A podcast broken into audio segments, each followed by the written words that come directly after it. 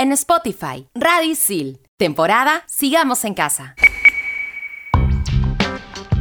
Bienvenidos a un episodio más de Expansión Geek temporada Sigamos en Casa por Radio Isil. Soy Sam, más conocida como Sammy la Tortuga, y en el episodio de hoy hablaremos todo sobre New Pokémon Snap. ¿Superará la versión de Nintendo 64? Ya lo veremos. ¿Qué tal gente? Aquí Felipe el C reportándose y esperando que estén bien porque hoy les traemos unos datos sobre las mascotas virtuales. Hola, hola, aquí Javier, más conocido como Jonaves, reportándose por primera vez para contarles todos los secretos de la app Dogo. Manda partida.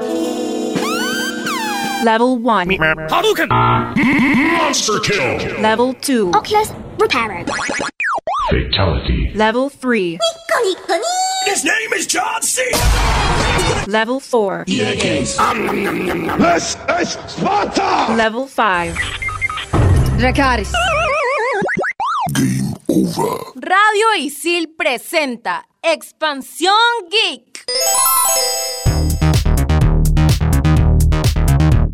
Y antes de hablar de New Pokémon Snap, queremos presentarles a Javier, también conocido como... Hola chicos, soy Jonaves en todos lados, pero para estar más en confianza, llámenme Javier. Bienvenido Javier. Ahora sí, hablemos del New Pokémon Snap. ¿De qué trata el juego? Pues les cuento que el 30 de abril fue una fecha marcada en el calendario de muchos jugadores poseedores de una Nintendo Switch. Esto debido a que ese día se estrenó New Pokémon Snap, dando un golpe en la nostalgia a todos aquellos que los pasamos a lo grande en su versión de Nintendo 64. Este videojuego da vida a la jugabilidad del Pokémon Snap de 1999 en la consola de Nintendo Switch, con islas desconocidas para descubrir y diferentes Pokémones por ver. Pero, ¿qué es lo que hace que New Pokémon Snap ilusione tanto no solo a los que jugamos el primer Pokémon Snap, sino también a los fans de la saga en general? Pues uno de los principales atractivos para los fans de la saga es que podrán experimentar el hábitat de estas criaturas como nunca antes lo habían hecho. Y diferencia de otros videojuegos de la saga, este nuevo título se centra en fotografiar a diferentes criaturas Pokémon dentro de una isla e investigar cómo se comportan los Pokémon salvajes, lo que dará pie a comportamientos y animaciones nunca antes vistas hasta el momento y creando escenarios únicos y propicios para sacar fotografías instantáneas. Los jugadores se pondrán en el lugar de un fotógrafo que llega a la isla y recorre a través de una plataforma móvil intentando fotografiar el mayor número de Pokémones posibles. El objetivo es conseguir las mejores fotografías para tener la mejor puntuación. De hecho, en varias imágenes que ya hemos podido contemplar con el equipo de Expansión Geek, vimos situaciones curiosas como un Heracross y un Pinsir combatiendo por el territorio o un Flygon protegiendo a un par de Trapinch mientras duermen. Y algunas diferencias con su antecesora, con eso me refiero a Pokémon Snap del Nintendo 64, es que esta versión tiene mejores gráficos y encontraremos una gran variedad de criaturas. De hecho, el Pokémon Snap del Nintendo 64 incluía unas 63 criaturas de la generación 1, que son las criaturas que están en la región de Kanto, mientras que esta versión tiene previstas más de 200 criaturas. La variedad de escenarios que encontraremos en esta edición supera la de su antecesor. En la versión mejorada no contaremos físicamente de unas vías que nos permitan recorrer toda la isla. Habrá un circuito virtual por el cual nos guiaremos y que nos permitirá sacar las fotos desde cualquier ángulo sin que ningún objeto relacionado con el transporte se interponga en medio. Entre las novedades que trae el videojuego tenemos el poder elegir la apariencia del personaje principal, también el fenómeno Lumini, un extraño suceso que solamente ocurre en la región de Lensis. Este fenómeno hace que a veces los Pokémones y la vegetación brillen, pudiendo conseguir así fotografías únicas. Está también el Orbers Lumini, que son estos objetos inventados por el profesor Mirror que sirven para activar el fenómeno Lumini. Deberás lanzar estos orbes a un Pokémon para que éste se ponga a brillar. Según el tipo de Pokémon, pueden afectar de una u otra manera, así que cuidado con ello. Finalmente, se podrán compartir y votar online las fotografías. Las fotos más votadas aparecerán con más frecuencia para así llegar a más jugadores, además de servir de inspiración para conseguir fotos impresionantes para la colección. O sea, mi gente, es algo similar a lo que sucede con Pinterest o Instagram. Expansión Geek. Ahora como recomendación geek de los locutores, como en cada programa me pongo en modo Sammy la tortuga streamer y como New Pokémon Snap es un juego que está dando mucho que hablar en las plataformas de Twitch, yo te recomiendo seguir al streamer Javi que no tiene tantos directos de este juego, pero en los que ha hecho da buenos hacks y hasta hace sorteazos del juego. Aunque es español, entonces espero que sean en verdad los sorteos internacionales para aunque sea ganarme algo. Dios te escuche, Sammy, Dios te escuche. Puche, yo también quiero un sorteo internacional. Bueno, en cuanto a mi recomendación, yo digo que jueguen la versión anterior de Nintendo 64 o que también prueben el Pokémon Espada o Escudo para que así tengan una colección. La maratón perfecta, Felipe. Por eso mi recomendación es que prepares tu espacio de juego y tengas lista tu pantalla en su máxima resolución para que disfrutes al máximo la experiencia fotográfica que te ofrece New Pokémon Snap. Y con estas recomendaciones nos tomamos una pausita para que pienses cuál es o cuál fue tu mascota virtual favorita. En el siguiente bloque hablaremos todo sobre ellas. Estás en Expansión Geek temporada Sigamos en Casa por Radio Isil. Grandes aportes de personajes célebres de la historia. Explícame esto por Radio Isil. Estrenamos los jueves. Estos son los archivos G12235. 545. Las mascotas virtuales fueron una gran tendencia en Japón y en menor grado en Europa y América a finales de los años 90. Y pese a que esta moda sea conocida generalmente por la aparición de los Tamagotchis, estas no fueron las primeras mascotas virtuales en aparecer, ya que en 1995 PF Magic lanzó las primeras mascotas virtuales, sus Dog, a los que siguieron los Cats en la primavera de 1996, que terminarían convirtiéndose en la franquicia mundialmente conocida como Pets. Te habló Felipe El C y este fue el archivo G1223545. Expansión Geek. Ya estamos de vuelta en Expansión Geek, temporada Sigamos en Casa por Radio Isil. Y como se los mencioné al inicio del programa, ahora nos toca hablar sobre las mascotas virtuales, donde con sinceridad tengo que decirles que no tengo recuerdos sobre haber tenido una. Pero sí recuerdo la moda que hubo hace unos años con Pow y que varios amigos y primas jugaban con eso. Donde incluso lo primero que pensé fue que se trataba de un juego sobre el emoji de Pow. Sí, no me juzguen por ello, pero bueno, ni modo. ¿Y ustedes chicos fueron unos buenos padres con sus bendiciones virtuales?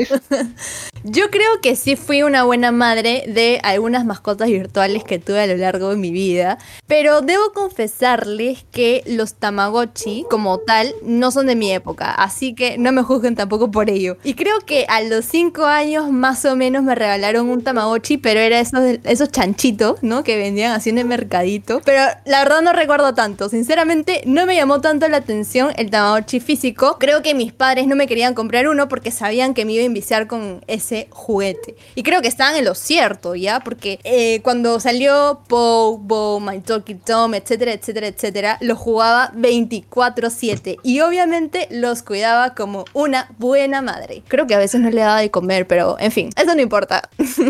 Ay, Sammy, te pasas. Eh, yo recuerdo haber jugado con los de mis primas cuando era muy pequeño, pero muy fast, porque ellas eran bien celosas con sus fotos y no me dejaban cuidarlas ni por dos minutos. No fue hasta que se lanzó Pow que pude vivir realmente la experiencia. No sé, me alegra decir que fue un caso de éxito, como en el intento 10. No me juzguen, no, no soy muy bueno. Yo creo que tus primas no te querían prestar sus Tamagotchi porque obviamente los ibas a matar, ¿no? Asesino de Tamagotchis.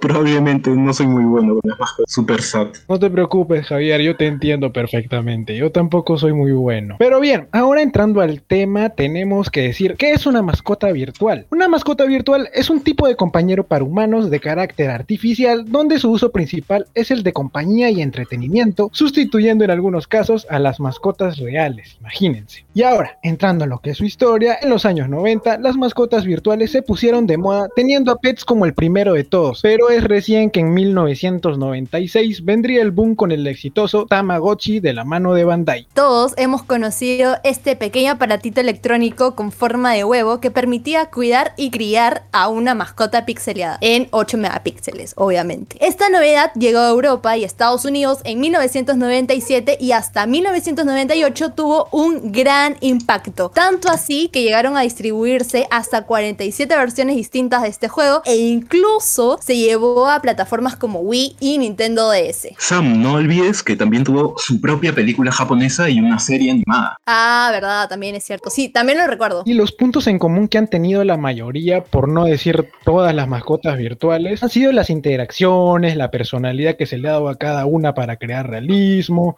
la comunicación con el usuario, el lenguaje corporal, las expresiones, etcétera. Todo esto para generar una sensación como de relación entre ambos. Y con el paso de los años, esto ha crecido hasta tal punto que existe la Sociedad Protectora de Mascotas Virtuales, una ONG que vela por el cuidado de los animales digitales. Pero ojo, es en Japón. Yo creo que, que acá Javier no conocía esta ONG, por eso maltrataba a las tamagotchis de su prima, ¿no? Entonces, ya lo sabes, este Javier, ya lo sabes. Terminaba Ojito, preso. ojito. Terminaba preso. agradece, agradece al, al destino que no estuviste en Japón, viejo. Bien, ahora, ahora pasando a la decadencia de estas mascotitas, bueno, hay que hablar de los Tamagotchis porque son los más representativos. Estos tuvieron sus años dorados hasta los 2000, pero la mayoría de los vendidos han acabado al fondo del cajón y olvidados y sin pilas para evitar sus Y a pesar de que el Tamagotchi como tal prácticamente ha desaparecido, el concepto de mascota virtual sigue estando muy presente en la sociedad donde con el avance de las tecnologías se ha podido trasladar esa esencia a otras plataformas o ideas como son las apps móviles así como Pogo, o sea, algo más novedoso, más adaptado a los tiempos modernos. Felipe, yo quiero contarte algo, porque mira, a mí me contaron que el éxito de los Tamagotchis se fue de picada porque en los colegios comenzaron a prohibirse. Hay que ser sinceros, por favor, chicos. ¿En qué colegio estaba permitido llevar juguetes? En ninguno. O sea, en ningún colegio que yo conozca te permitían llevar juguetes, Tamagotchis, etcétera, etcétera, etcétera. Entonces, cada vez que llevabas un Tamagotchi a clase, era obvio que sonaría ese clásico bit bit o ese sonidito con, que escuchabas cuando quería comer, jugar, etcétera, etcétera. Pero obviamente, nosotros de chivolos, súper inteligentes, teníamos esos truquitos para ponerlos en silencio o en pausa, pero no era lo mismo, porque las ganas de jugar con él o darle de comer o ver si en verdad se moría o no, era como que estaba presente 24/7. Entonces, yo creo que en todos los colegios existían estas amonestaciones o boletas de conducta o qué sé yo por llevar juguetes, pero era inevitable dejar en casa a tu Tamagotchi y pensar en toda la clase si es que se iba a morir o no. ¿Qué opinan ustedes, chicos? Bueno, Sammy, yo puedo decir algo relacionado con las mascotas, ¿eh? Es un poco, no sé, oscuro, pero bueno, aquí te va. Sucede que cuando yo estaba en el colegio no, no tenía un Tamagotchi o una mascota virtual, pero lo que sí tenían eran esos pececitos que te daban en una bolsa. Yo los compraba antes de entrar al colegio porque se ponía una señora ahí a vender, pues, y a mí me interesaba, pero luego solamente duraba un día. No, es que eso es maltrato animal, Felipe. O sea, imposible que tengas un pececito, o sea, sé. encerrado en una bolsa. No, no hay forma. O sea, Lo no. sé, pero tenía 8 o 7 años, así que no me juzgues, no me juzgues. Ahora sí sé que está este mal, momento. no lo haría. ¿Cómo es que permitían que lleven peces al colegio? En el mío había un, especi- un día especial para eso, un día para llevar a tus mascotas, ¿no? Y igual también prohibieron a los Tamagotchi porque trajeron demasiadas distracciones. Pero bueno, en su lugar ahora tenemos el Tamagotchi moderno, que viene de la mano de Bandai, quien anunció el regreso de los Tamagotchi con el nombre de su nueva versión, Tamagotchi Pix, y cuenta con una cámara incorporada para tomar fotografías con tu mascota digital. Lo curioso de este nuevo modelo es que la mamá o el papá de la mascota usando la cámara puede insertarse al dispositivo con tu Tamagotchi, o este puede salir, o al menos en una imagen, claro, ¿no? Usando marcos y otros ornamentos. Sí, y las fotos tomadas con Pix se almacenan localmente. Y cualquier foto que tome aparecerá en un feed que documente el tiempo que pasó con su mascota, emulando así una red social. Aunque las imágenes no se pueden sacar del equipo debido a que Pix no se puede conectar a Wi-Fi. Pero pese a que los Tamagotchis anteriores, como por ejemplo el Tamagotchi On, han utilizado Bluetooth para conectarse a otros dispositivos, el Pix está como que adoptando un enfoque menos tecnológico y más lúdico. Yo pienso que deberían haber continuado con ese estilo, pero bueno. Opino lo mismo. Aunque igual la tecnología va a cambiar de cierta forma los modelos de las Tamagotchis, etcétera, etcétera. Pero de las funciones la cámara, Tamagotchi Pix también tiene nuevos botones táctiles en lugar de los físicos habituales. Y tiene varias mecánicas de juego como pintar, cocinar, pedir comida para la entrega, etcétera. El Tamagotchi Pix captura un poco la sensación de la cámara de realidad aumentada de Pokémon Go. Por eso creo que la magia de la realidad aumentada está aquí, está presente, aunque en el Tamagotchi no sea una cosa del otro mundo. De hecho, la propia Bandai se ha adaptado a los cambios, poniendo a disposición del público una aplicación oficial de Tamagotchi Para móviles Android y iOS. Aún así, la compañía no se ha rendido y sigue sacando a la venta máquinas, sobre todo en Estados Unidos y en Japón, ¿ah? que cuentan incluso con mensajería instantánea junto con nuevos y mejorados personajes, ampliaciones de contenido, nuevas etapas de vida, más evoluciones, pantallas más grandes, hasta infrarrojos. Mm, está interesante, está interesante el Tamagotchi. Pero ahora chicos, ya que mencionamos justo puro Tamagotchi, ¿qué les parece si hablamos de las mascotas más representativas, ok? Donde en primer lugar tenemos a Pou, que es una de las mascotas más famosas y descargadas de internet. Se trata ni más ni menos que de un alien, aunque a efectos prácticos se trata de un huevo marrón con boca y ojos. A este deberás alimentarlo, cuidarlo y jugar mientras ves cómo crece. Obviamente puedes personalizar la apariencia del personaje, así como los fondos de las habitaciones. Oye, eso de personalizar era lo que más me gustaba de este juego porque de hecho casi casi me obsesioné con jugar para ganar monedas o el dinero virtual en ese entonces y cambiarle de color a mi Pou y obviamente comprarle accesorios así súper, súper fachero para tener un Pou facherito. Por otro lado le toca a My Talking Tom 2, que es un gato parlante que repite todo lo que decimos, hasta incluso puede ver todo lo que hacemos y es que hay varias teorías conspirativas a partir de ese juego que yo me lo terminé eliminando de mi celular porque tenía miedo que el gato te mire con los... Ay, no, qué horrible, me, me traumé con ese juego. My Talkie Tom es una de las otras mascotas virtuales más conocidas en la comunidad a la que le han añadido más actividades para realizar. Jugar con él, bañarlo, cocinar, darlo de comer y hasta el hecho de que haga sus necesidades. Yo no sé si deba de contar esto, pero me gustaba fastidiar a Tom en el baño. O sea, no sé si se acuerdan, pero en el baño podías abrirle la puerta y a mí me daba risa cuando se quejaba y decía, ño, ño, ño. Qué épico. A mí también me gustaba molestarlo mucho. o sea, de- bueno, se- que se le podía hacer cosquillas y yo no paraba con eso. Era 24-7 haciéndole cosquillas al pobre gatito. Pero bueno, ahora les voy a contar sobre Maibu, que es una mascota muy personalizable, a lo que podemos asignar todo tipo de complementos y vestimentas para adornarlo de la mejor manera. Por supuesto, cuenta con todas las herramientas para cuidarlo y que pueda crecer fuerte y sano, como debe ser. Comidas de todo tipo, el mejor baño, minijuegos y hasta una habitación decorada. Nuestras decisiones influirán en el estado de esta mascota. Yo creo que este juego es la copia barata de Pou, pero debo admitir que sus juegos eran más divertidos que los de Pou. Solo diré eso. Confirmo. bien, Sam, muy bien, muy bien. Justo yo te iba a decir algo así. Bien, también tenemos a Lidl's Pet Shop. En la aplicación no tendrás una, sino hasta 150 mascotas a tu disposición, entre perros, gatos, koalas y hasta osos. No solo se trata de cuidar a las mascotas, alimentarlas y limpiarlas, sino que además deberás construirles casas y espacios de juego. Así podrás jugar con ellas para que sean felices y tu tienda sea la mejor del mundo. Por otro lado, tenemos a My Talking Hank, que se trata de un perrito que nos promete mucha diversión y entretenimiento. Además de cuidarlo, podemos vivir con él grandes aventuras como descubrir otras zonas de su extensa isla o conocer nuevos animales con los que podemos interactuar y darles de comer. Así también podemos tomarle fotos ahí. Yo creo que es muy parecido a Tom, pero me, me agrada más la idea del perrito. O sea, no me gustan los gatos, entonces me quedo con este. Finalmente tenemos a Happy Bear, desarrollado por Froyo Apps. En este título tratamos con un osito del que será difícil no encariñar. Aparte de cuidarlo y personalizarlo con ropa, tenemos la ventaja en este juego de divertirnos con tres amigos más y sus respectivas mascotas en su modo multijugador, con la finalidad de interactuar y participar en minijuegos. En lo personal creo que es una ventaja el multijugador. Toda esta categoría de juegos de mascotas virtuales te ofrecen eso. Es como un Sims de mascota, ¿no? Exacto. Yo también estoy de acuerdo, Javier. Eh, pienso que es, un, es una gran ventaja el multijugador, porque como que ya no voy a tener que salir al parque a pasear a mi mascota real. Es más, ya no necesitaría tener una mascota real. Ojo, no digo que no tengan, porque igual es divertido, pero no sé, podría con mi Mira. mascota virtual divertirme con mis amigos y, y eso. Pero si vas a tener de mascota un pececito que está encerrado en una bolsa, mejor No, no no, mascota.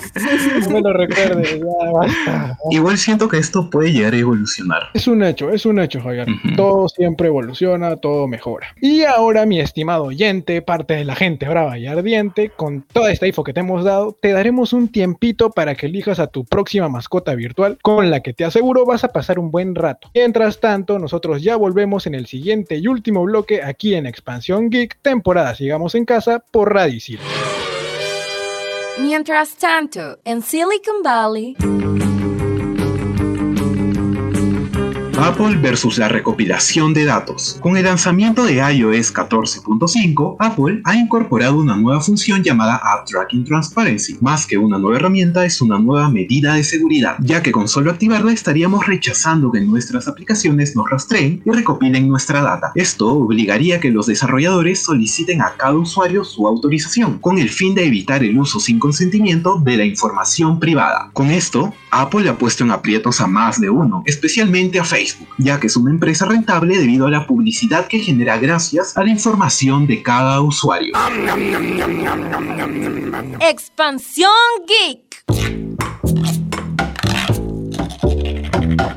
Estamos de vuelta en Expansión Geek temporada Sigamos en Casa por Radio Isil y hablaremos de Dog, una aplicación por la que tu perro estará muy agradecido. Cuéntanos, Sam. Pues te cuento, Javier, que Dog es una aplicación para entrenar a nuestro perrito o perrita, que nos permite acceder a decenas de trucos y estratagemas para conseguir que nuestro perro sea más educado y haga caso a nuestras órdenes. Podemos destacar que es una muy completa y estética app. Cuenta con cuatro grandes apartados entre los que se encuentran el clicker, que es el sonido que emite la aplicación para llamar a nuestro perro. Trucos, el perfil, donde registraremos nuestro perrito y, bueno, configuración, donde podemos ajustar el funcionamiento de la aplicación a nuestro uso. Ahora si se preguntan, ¿cómo funciona? Bueno, pues yo les digo que primero deberán registrar a su perro con el nombre, la raza y la fecha de nacimiento. La aplicación nos permite añadir una foto de nuestra mascota. Cabe resaltar que podemos agregar las mascotas que queramos. ¿eh? Por otro lado, podremos posponer un recordatorio dentro de la app para que nos avise de la hora del entrenamiento. En cuanto a los trucos, están divididos en función del nivel de entrenamiento que tenga nuestro perrito. La app distingue entre varios niveles entre los que se encuentra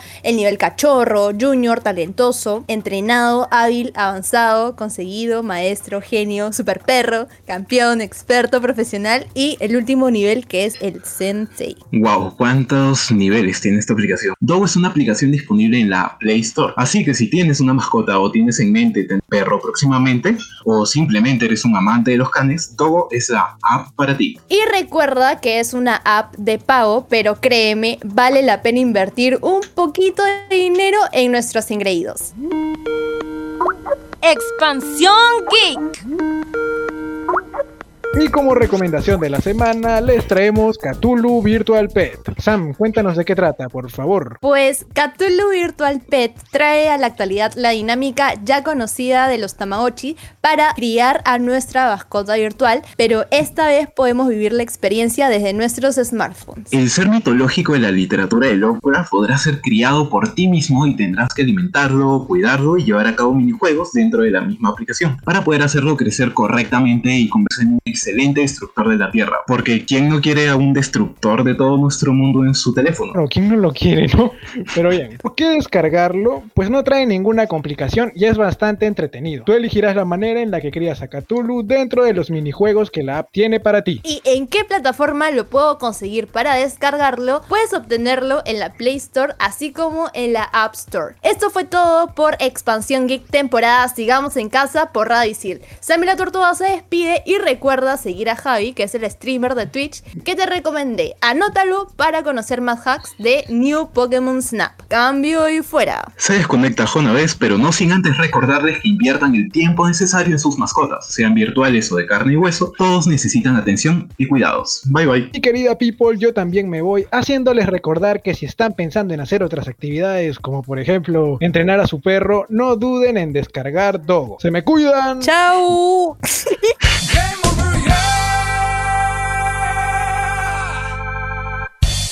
Tenemos más programas para ti. Sigue escuchando Radio Isil, temporada Sigamos en Casa.